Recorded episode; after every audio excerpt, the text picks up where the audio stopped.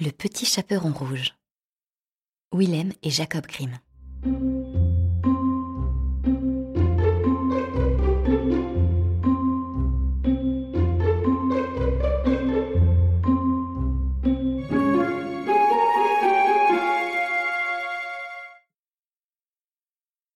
Il était une fois une petite fille que tout le monde aimait bien, surtout sa grand-mère.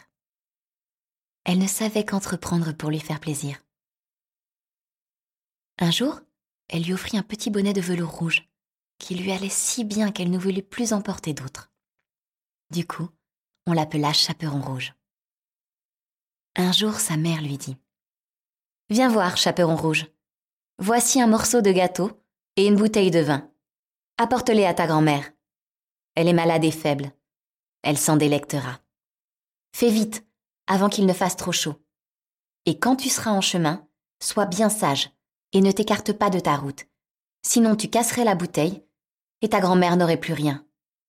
Et quand tu arriveras chez elle, n'oublie pas de dire bonjour et ne va pas fureter dans tous les coins. Je ferai comme il faut, dit le petit chaperon rouge à sa mère. La fillette lui dit au revoir. La grand-mère habitait loin, au milieu de la forêt, à une demi-heure du village. Lorsque le petit chaperon rouge arriva dans le bois, il rencontra le loup. Mais il ne savait pas que c'était une vilaine bête, et ne le craignait point. Bonjour, chaperon rouge, dit le loup. Bonjour, loup, dit le chaperon rouge. Où donc vas-tu si tôt, chaperon rouge? Chez ma grand-mère. Que portes-tu dans ton panier? Du gâteau et du vin. Hier, nous avons fait de la pâtisserie, et ça fera du bien à ma grand-mère. Ça la fortifiera. Où habite donc ta grand-mère, chaperon rouge? Oh, un bon quart d'heure d'ici, dans la forêt. Sa maison se trouve sous les trois gros chênes. En dessous, il y a une haie de noisetiers, tu sais bien dit le petit chaperon rouge. Le loup se dit Voilà un mets bien jeune et bien tendre, un vrai régal. Il sera encore bien meilleur que la vieille. Il faut que je m'y prenne adroitement pour les attraper toutes les deux. Il l'accompagna un bout de chemin et dit Chaperon rouge, vois ces belles fleurs autour de nous. Pourquoi ne les regardes-tu pas? J'ai l'impression que tu n'écoutes même pas comme les oiseaux chantent joliment. Tu marches comme si tu allais à l'école, alors que tout est si beau ici dans la forêt. Le petit chaperon rouge ouvrit les yeux, et lorsqu'elle vit comme les rayons du soleil dansaient de ci, de là à travers les arbres, et combien tout était plein de fleurs, elle pensa. Si j'apportais à ma grand-mère un beau bouquet de fleurs, ça lui ferait bien plaisir, il est encore si tôt que j'arriverai bien à l'heure. Elle quitta le chemin, pénétra dans le bois et cueillit des fleurs. Et chaque fois qu'elle en avait cueilli une, elle se disait Plus loin, j'en vois une plus belle. Et elle y allait et s'enfonçait toujours plus profondément dans la forêt. Le loup, lui, courait tout droit vers la maison de la grand-mère. Il frappa à la porte. Qui est là? C'est le petit chaperon rouge qui t'apporte du gâteau et du vin. Tire la chevillette, dit la grand-mère. Je suis trop faible et ne peux me lever. Le loup tire la chevillette, la porte s'ouvre, et sans dire un mot, il s'approche du lit de la grand-mère et l'avale. Il enfile ses habits, met sa coiffe, se couche dans son lit et tire les rideaux. Pendant ce temps, le petit chaperon rouge avait fait la chasse aux fleurs. Lorsque la fillette en eut tant qu'elle pouvait à peine les porter, elle se souvint soudain de sa grand-mère et reprit la route pour se rendre auprès d'elle. Elle fut très étonnée de voir la porte ouverte. Et lorsqu'elle entra dans la chambre, cela lui sembla si curieux qu'elle se dit Mon Dieu, comme je suis craintive aujourd'hui. Cependant, d'habitude, je suis si contente d'être auprès de ma grand-mère. Elle s'écria Bonjour Mais nulle réponse. Elle s'approcha du lit et tira les rideaux. La grand-mère y était couchée, sa coiffe tirée très bas sur son visage. Elle avait l'air bizarre. Oh, grand-mère, comme tu as de grandes oreilles.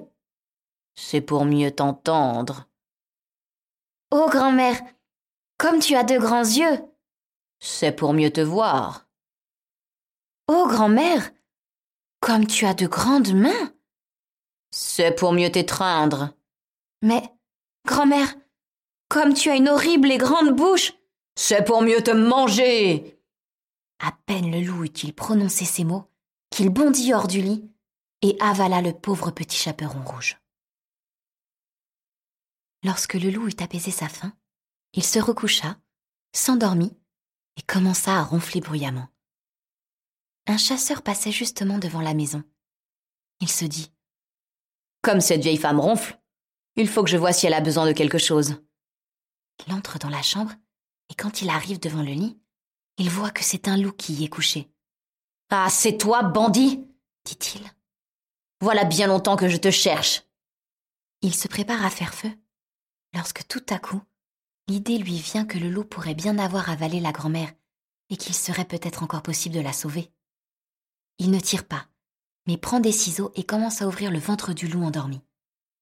À peine avait-il donné quelques coups de ciseaux qu'il aperçoit le chaperon rouge.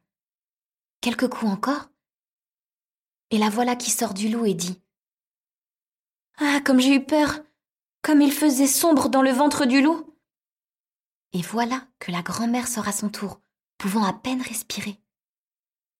Le petit chaperon rouge se hâte de chercher de grosses pierres. Ils en remplissent le ventre du loup. Lorsque celui-ci se réveilla, il voulut s'enfuir. Mais les pierres étaient si lourdes qu'il s'écrasa par terre et mourut. Ils étaient bien contents tous les trois. Le chasseur dépouilla le loup et l'emporta chez lui. La grand-mère mangea le gâteau et but le vin que le petit chaperon rouge avait apporté. Elle s'en trouva toute ragaillardie. Le petit chaperon rouge cependant pensait Je ne quitterai plus jamais mon chemin pour aller me promener dans la forêt quand maman me l'aura interdit. On raconte encore qu'une autre fois, quand le petit chaperon rouge apportait de nouveau de la galette à sa vieille grand-mère, un autre loup essaya de la distraire et de la faire sortir du chemin. Mais elle s'en garda bien et continua à marcher tout droit. Arrivée chez sa grand-mère, elle lui raconta bien vite que le loup était venu à sa rencontre et qu'il lui avait souhaité le bonjour, mais qu'il l'avait regardé avec des yeux si méchants. Si je n'avais pas été sur la grande route, il m'aurait dévoré, ajouta-t-elle.